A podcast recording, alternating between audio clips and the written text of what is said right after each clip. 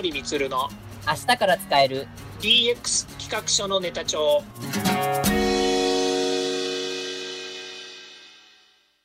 こんにちは。サートプロの近森光です。こんにちは。アシスタントの堀内隆です。この番組は IoT AI 教育事業の専門家近森光が DX デジタルトランスフォーメーションについて実際の事例を交えながら DX とは何か DX でどんな未来ができるかをご紹介します。事例をもとに実際にお客様や社内に提案する企画書に落とし込めるまでの使えるネタのネタ帳としてお届けします。よろしくお願いします。DX 企画書ネタ帳本編第41回目のテーマは経産省が取り組む DX 第2回目ですね。ノートによる情報発信の DX というテーマについてお話を伺いたいと思います。はい、お願いします。はい。あのー、経済産業省が実は、この書き手のプラットフォームですね、ノートで発信されているっていうところは、あの、近本さんご存知でしたか？はい。あの、私、フォローして見ています。ああ、そうだったんですね。あの、えー、実は僕は全然、あの、知らなくて、ちょっと最近本当にって言いますか、あこの、あの、経済産業省の、まあ、このネタを探してる中で、たまたま経産省のホームページを見たら、ノートのトピックスが貼ってあるのををちょっと見まして、ちょっと私、正直びっくりしました。そうですね。うん、私もこれが始まった時は、はい、へえ、経産省が情報発信にノート使うんだって驚きました。そうですよね。うん、で、まあ、どうしてそもそもね、こう、ノートで発信するのかな？あの、ホームページや、例えば、まあ、YouTube は確かに、まあ、持ってますし、Facebook もあったとは思うんですけど、なぜノートなのかなっていうふうに、ちょっと僕、まあ、調べたり、まあ、考えてみたんですけど、まあ、実はこのノート株式会社がちょっと正式にこれ発信されている、まあ、記事からちょっと拝読ちょっとしたんですが、あの、このノートを発信手段とするメリットとして、まあ、ノート化による情報発信の DX っていうのが最初に書かれていて、まあ、ちょっとこれは、うん、あの、今回のこの DX 企画書のネタ帳の、あ、いいテーマだなと思ってちょっと取り上げさせてもらいました。そうですね。DX つながりとしてはね、すごくいいですよね。はい、ですね。うん、で、まず、続いて、ちょっとそのノートさんが書いてる、その話、その DX についてなんですけど、まあ、ノートでは運用者にとってはシンプルな投稿画面で発信を続けやすく、読者にとっては広告表示やページ分割がなく読みやすいため、情報発信の DX が可能ですというふうに書いてます。で、もっとこれちょっと掘り下げてというとこなんですけど、まあ、書き手も読み手も集まる場所っとしてか紹介されていたり、長文でも読まれやすいというふうに書かれてます。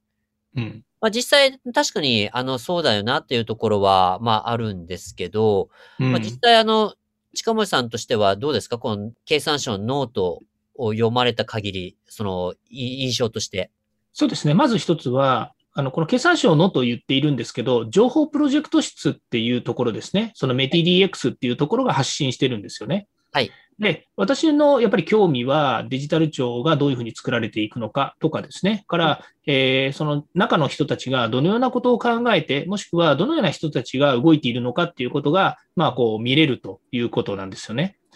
で、これあの、ノートってご存知じゃない人がいる可能性がありますよね。ああ、はいはいはいはい。はい。あの、今ね、このラジオを聞いてても、このノートって何っていうふうに思う人もいるかもしれないんですけれども、はい、まあ、私の理解では、えー、ノートっていうのはちょっとブログとも違う。うん、で、えー、まあ、いわゆるそのインターネット上にある情報発信のプラットフォームであるのは間違いないんですけれども、かなりその書き手の人、読み手の人っていうのを意識しているっていうふうに、先ほどね、堀内さんのからお話ありましたように、えー、まあ広告が入っていなかったりとか、それから、えー、長文読みやすい、それから、えー、すごく可視化、可視化っていうのはあの見やすいようになってるんですよね。そうですよね。うんその、あの、感覚的にしか言えないんですけど、すごく読みやすいんですよ、やはり。ノートについては、もう本当に例えば、あの、H1、H2 ぐらいの、なんかこう、タイトルとか、そういったものは、あの、大きくなったりするんですけど、まあ、それ以外は基本ほとんどもう白黒表現なんですよね。うん、そうですね。うん。まあ、統一、その、いわゆるプラットフォームの中の、えー、表示が統一されてるので、どのページを見に行っても、大体同じように読めるんですよね。はい。うん。ですから、文庫本みたいな感じですよね。ああ、わかります、わかります。その感覚。うんまあ、横書きなのでね、文庫本とは違うんですけど、その、まあ、横書きに書いてあるのもね、読みやすいようになっているから、えー、いいんだと思うんですが、まあ、何が言いたいかっていうと、えー、このノートというプラットフォームで読んでる限り、まあ、非常にその疲れないですよね。読み手が疲れないっていう表現の仕方がいいのかなと思うんですよね。はい。うん。で、もう一つは、多分情報発信をするという立場からすると、発信しやすいっていうのがあると思うんですね。はい。つまり何かっていうと、この、えっ、ー、と、ブログ、まあ、ノートというのがブログという言い方が正しいので、このノートで発信をする記事を書くのに、すごく書き手が書きやすいんだと思うんですよ。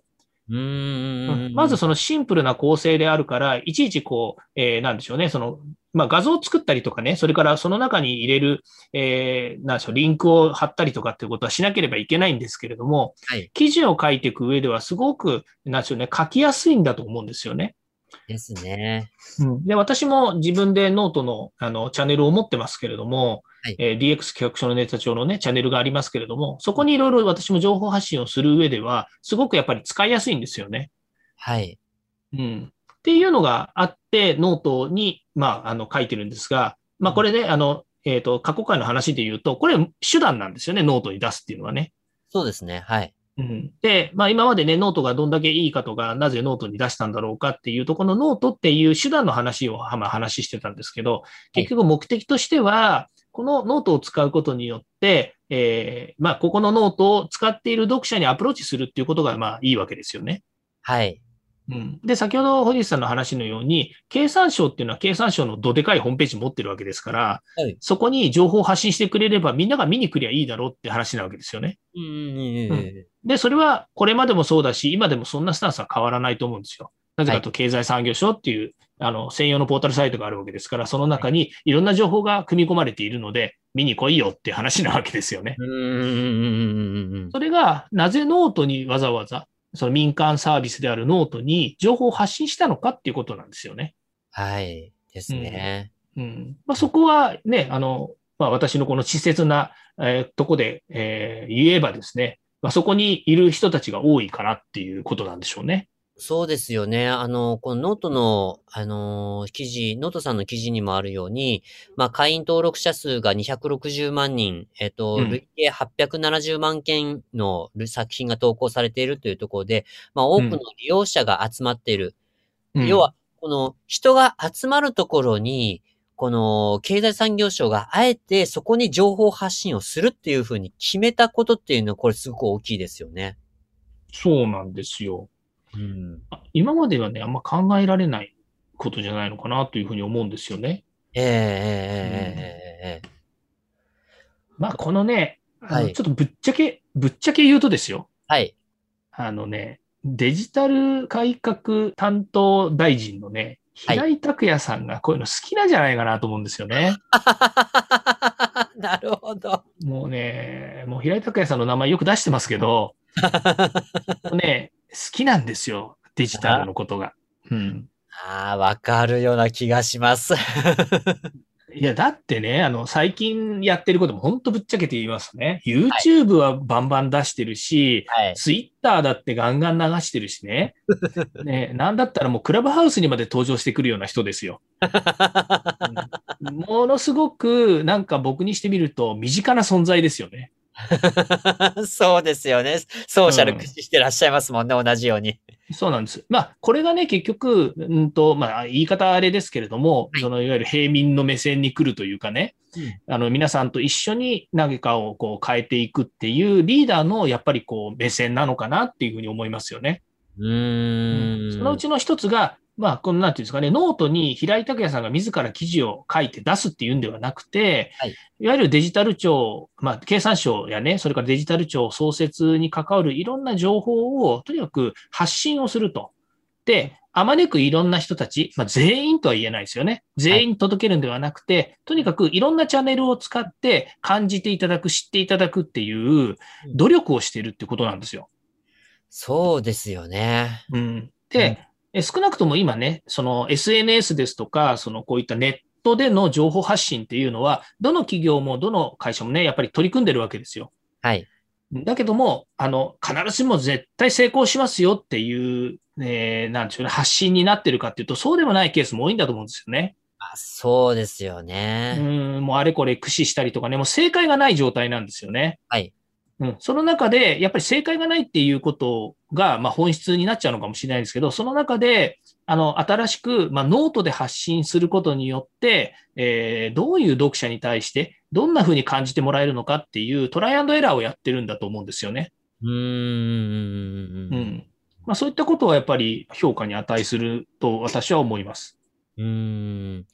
まあ、そ本当そうだと思います。チャレンジをし続けてるなっていうところっていうのが、まあ見受けられるっていうところと、あと、さっきその前にもおっしゃったように、あの、まあ私たちの目線で伝えようと努力されてるっていうところがすごく大きいなっていうところがありまして、うん。で、書いている文、文体、あの、このね、記事書いてある文体も、本当になんか、あの、普通の人が普通に書いた文体なんですよね。うんうん。いわゆる、ねあのおや、お役所だから、お役所言葉で書かなきゃいけないとか、どう読んでもお役所言葉でもう、なんかよ、よ、読むだけでこう頭痛くなるような、まあ、あの、こともあったりするんですけど、そういうのが一切ないんですよね。うんうん。そうですよね。中の人が書いてるんだと思うんですけど、誰が書いてんのっていう感じになりますよね。すごく人 人間味あふれるというかね。そう。だから、あの、例えばこの写真とかもあるんですけど、中の人たちの写、ね、集合写真とか、今まで載せることってなかったじゃないですか。そうですね。う。うんん。まあ、ただ、あの、やっぱり役所がね、やることなので、それはそれでね、しっかりと、やっぱりこう、えー発信するべきことは発信するっていうのがあると思うんですよね。はい。うん、で、面白いなって思うのが、この、えっ、と、メティ DX 経済産業省情報プロジェクト室っていうところが発信をしてるっていうふうになってるんですね。ええまあ、一応そういうセクションがあると思うんですけど、ええそこのプロフィールのところに、経済産業省情報プロジェクト室です。経済産業省ソーシャル、ソーシャルメディア運用方針って言って URL がついてるんですよ。はい。うんしっかりと自分たちのポリシーをここに載せてるっていうのはだってね、あの、すごいなと思って、うんうんうん、昨今ね、やっぱりソーシャルメディア、ね、いろんなことがありますから、そこに対するね、あの自分たちのやっぱりポリシーをこう載せて、えー、発信をしているということなので、ここはやっぱり、あの、まあ言い方あれですけど、見習うべきところですよね。いや、本当おっしゃる通りですね。う。うんん。あと、あの、運用方針をちゃんと公開してるっていうところは、すごく良い、あの、取り組みだと思います。特にやっぱりね、あの、レ、レス、レスポンシブ、レスポンスとか、あの、ユーザーのブロックとか、そういったところって絶対問題はなってくるので、やっぱななぜそうしたか。で、その前に私たちちゃんとこういう風なところを開示してますよっていうエビデンスを残した上での、あの、適切な取り組みをしてるんだなっていうところはちゃんと、あの、見受けられると思います。そうですね。まあ、そういう部分でいう、このネット社会の中でのこの情報発信っていうもののあり方っていうのを、すごくこうアピールしてるっていうのは、あの、あの取り組みとしてはいいと思うんですよね。で、まあ今回その、まあ行政がノートという一つの、まあいわゆるプラットフォームですね。情報発信プラットフォームを使って発信するっていうところ、これって、これ個人的なちょっと感覚としては、情報の1という情報を100に届けるようにするような取り組みではないかなというふうに思っていまして、うん。この辺どうでしょう？なんか私、なんか、あの、1という発信は、一つの、例えば、ホームページだけの発信だったら、1という発信って、要は1しか届かない。よその1にしか、来る人しか来ないという、いわゆる1馬力っていう僕か勝手に呼んでるんですけど、うんうん。馬力での発信しかない。けど、今回はノートを使って、1を 100, 100馬力にもしているような、そんな感覚があります。うんなるほどね。うん。まあ、なるほどねっていうのは、あの、うん、そうなのかなっていうふうに思う部分があると思うんですけど、はい。1を100にはなかなかできないですよね。あー、やっぱそうですかね。うん。っていうか、僕はね、あの、今の堀内さんのお話を借りるなら、はいなんかね、1は1なんだけど、余白を埋めてるような気がするんですよ。余白を埋める。ほう。うん。例えばその経産省のホームページに行ってみると、小難しい言い方だったりとか、はい。えーもう誰に、誰が読んでもこんなの理解できないよって思うほど、あの、なんつうの、ものすごい長い文章で書かれてたりとか、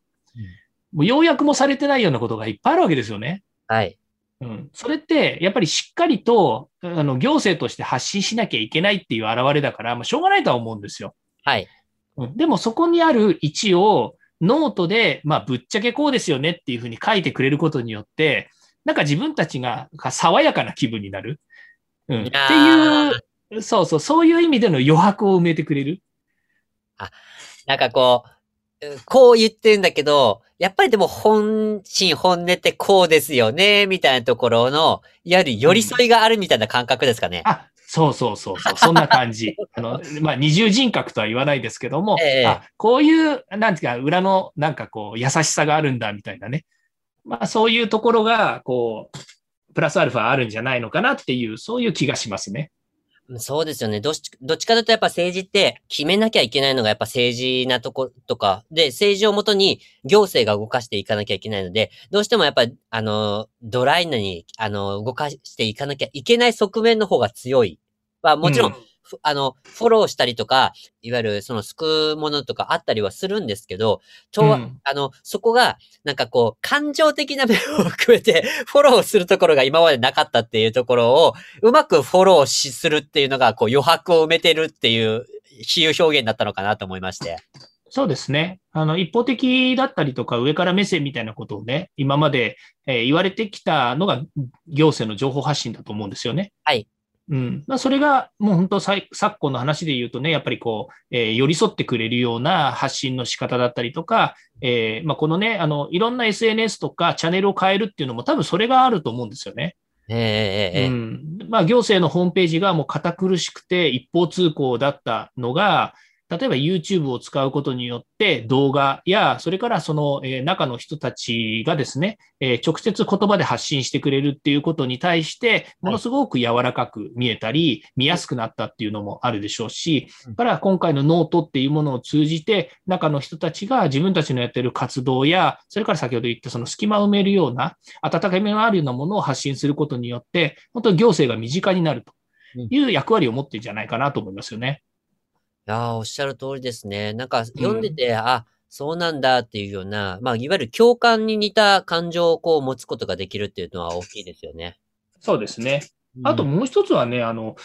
それこそその行政が発信するっていうものは、本当に、あの、上長を通って印鑑をされないとね、発信できないじゃないですか。はい。それがこういったノートで発信するっていうのは、まあ、私たちがね、こうみあの身近なものとして、えー、毎日毎日ね、ノートってどんどんどんどん更新するまあ、個人で使えばね、毎日毎日更新ができるんですよ。はい。で、えっ、ー、と、発信することが好きな人ももちろんいるし、それから発信することを仕事にする人もいっぱいいる中で、えー、こういった、あなんですよね、経産省が、このノートを通じて、まあ、定期的に発信してくる。これ自体がですね、ものすごくフレンドリーさを感じますよね。ですね。うん。まあ、そこに、そうですね、まあ、本当、付加価値というのか、えー、まあ、こういったことを発信することで、えー、得られる、えー、まあ、プラスアルファ、えー、DX につながってるんじゃないのかなとは思いますよね。や、あの、おっしゃる通りだと思います。あの、なんか、先ほどのね、余白を埋めるっていうこともそうですし、その、やっぱり、そう、共感をするとかそういったところがあって、で、中の人の顔が見えるとか、その温かみとかっていうとこも含めると、やっぱりその、まあ、少なくともなんか、ただ行政や役人や、やらで、こう、冷たいだけではないところ、や、あくまでやっぱり人がやってて、うまく本当にしっかりやっていこうという姿勢が見えていくっていうところっていうのは、やっぱりすごく良い取り組みかなというところと、それを大きなプラットフォームを使って、それを人のいるところに発信するっていう、その一つのまあ勇気に似た行為だと思うんですけど、これは結構すごいことかなと思いました。うん。本当にそうですよね。うん。うん、やっぱりあの、今ね、今の世の中っていうのは、まあ、本当に子と子があの発信する世の中になっていますよね。うん。もう個人が自分のこと、自分の思いや感情を表現できる場っていうのはたくさんあって、で、子と子がやっぱりつながっていく社会になっている。中で、例えば経済産業省っていう大きな組織がですね、まあ、そのまんま子に対してアピールしてくるかっていうと、なかなか難しいんですよね。ええまあ、そういったところが、こういう SNS を通じて分散化されて、えー、子と子が見えてくる世界になってくると、えー、情報の流通であるとか、本当にあの、えーまあ、今まで感じ得なかったものを感じられるようになったりとかっていうことがあると思うんですね。で、これは、まあ、単純に今はこういうふうなやり方をして、まあ、ノートにね、こう発信するっていうことで、えー、少しでもやっぱりこう変わっていけてるって思えるわけですね。はい、これがね、あの、まあ、ノートもそうですし、それから私が今こうやってね、堀内さんとやってる音声配信もそうですけど、これストックって言われてるんですよね。ああ、はいはいはいはい。はい。で、通常多分話してる、まあ、コミュニケーションってフローって言われていて、情報は流れていってしまって、その場で終わってしまうわけですよね。はい。ですから、クラブハウスっていうのも、あの、本当に情報、まあ、コミュニケーションを取ってるけれども、その場その場で話してることや、発信したことっていうのはもう流れていっちゃってな残らないんですよ。でも、音声配信もノートも残っていくんですよね。でこの積み上げがですね、えー、この先、半年、1年、2年、3年、積み上がっていったときに、大きなやっぱり社会の変化を生むはずなんですよね。ですね。うん。経産省って昔こんな団体だったんだけど、今もう全然違うよねと。ものすごく市民に寄り添うフレンドリーな発信もする、えー、分かりやすい団体なんだねっていうふうにまあ、わかりやすい団体っていう言い方が正しいのかどうかわかんないんですけども、まあ、そういうように変わっていくきっかけが、ここの情報発信にあるんじゃないかなっていうふうに思いますね。ですね。はい。なのでね、ちょっと引き続き、この経産省の発信にもちょっと注目していきたいところではあります。そうですね。今回、その経産省の事例をもとになんですけど、はい、あのこれって、この発信自体、こういう経産省が発信してきていること自体を、各企業もできるんではないかというところが、今回のちょっと僕ネタ帳にしたいなというふうに思います。いかがでしょう、うん、はい。そうですね。あの、まさにその情報発信をどういうふうにやっていくのかっていうことについては、やっぱりトレンドの問題であるとか、それからテクノロジーの問題、いろんなものがツールとしてですね、世の中にいっぱいあるわけですよね。はい。で、えー、少なくとも、えー、まあ、いわゆる観光庁は固くなければいけないみたいな状態だったわけですね、これまで。うん、うん、観光庁のホームページにしっかりとした内容を発信する、これこそが官庁の役割だっていうところから、えかなり柔らかい形にやっぱりこう変わってきてるわけですよね。それはまあデジタルっていうものが、今の若い人たちにとってみればデジタルネイティブって言われているように、本当にデジタルはもう一般化している、皆さんの身の回りにあるものであるというところのツールを活用しているわけですよね。これは企業でとってみれば、企業もこういった情報発信やデジタル、それから、えー、まあ、ここでいうメディアですよね。こういったものを、えー、十分活用することによって、自分たちの会社、もしくは自分たちのビジネスサービスというもののレバレッジですよね。えー、要は価値を生み出すことが十分できるということになるわけなので、はい、まあ、言ってみたら、本当に、えー、ストックとして残せるようなこういったものはですね、どんどん仕掛けるべきじゃないかなというふうに思いますね。今が、えー、大変でも、これが半年、1年、2年経ったときに、やはりその企業の価値として提供できるものになっていくのは間違いないので、ぜひチャレンジ、トライしてみるといいんじゃないかなと思います。では、そろそろエンディングの時間になりました。今回お話ししたことが、社内社外問わず、企画提案のネタになれば嬉しいですね。DX 企画書のネタ帳は毎週水曜日を目安にヒマラヤで配信しますので、毎回チェックしておきたいという方は、ぜひフォローをお願いいたします。また、もう少し詳しく聞きたいという方は、Facebook で近森光で検索、または東京都代々木にあります株式会社サートプロのホームページまでお問い合わせお願いいたします。よろしくお願いします。それではまた来週。また来週。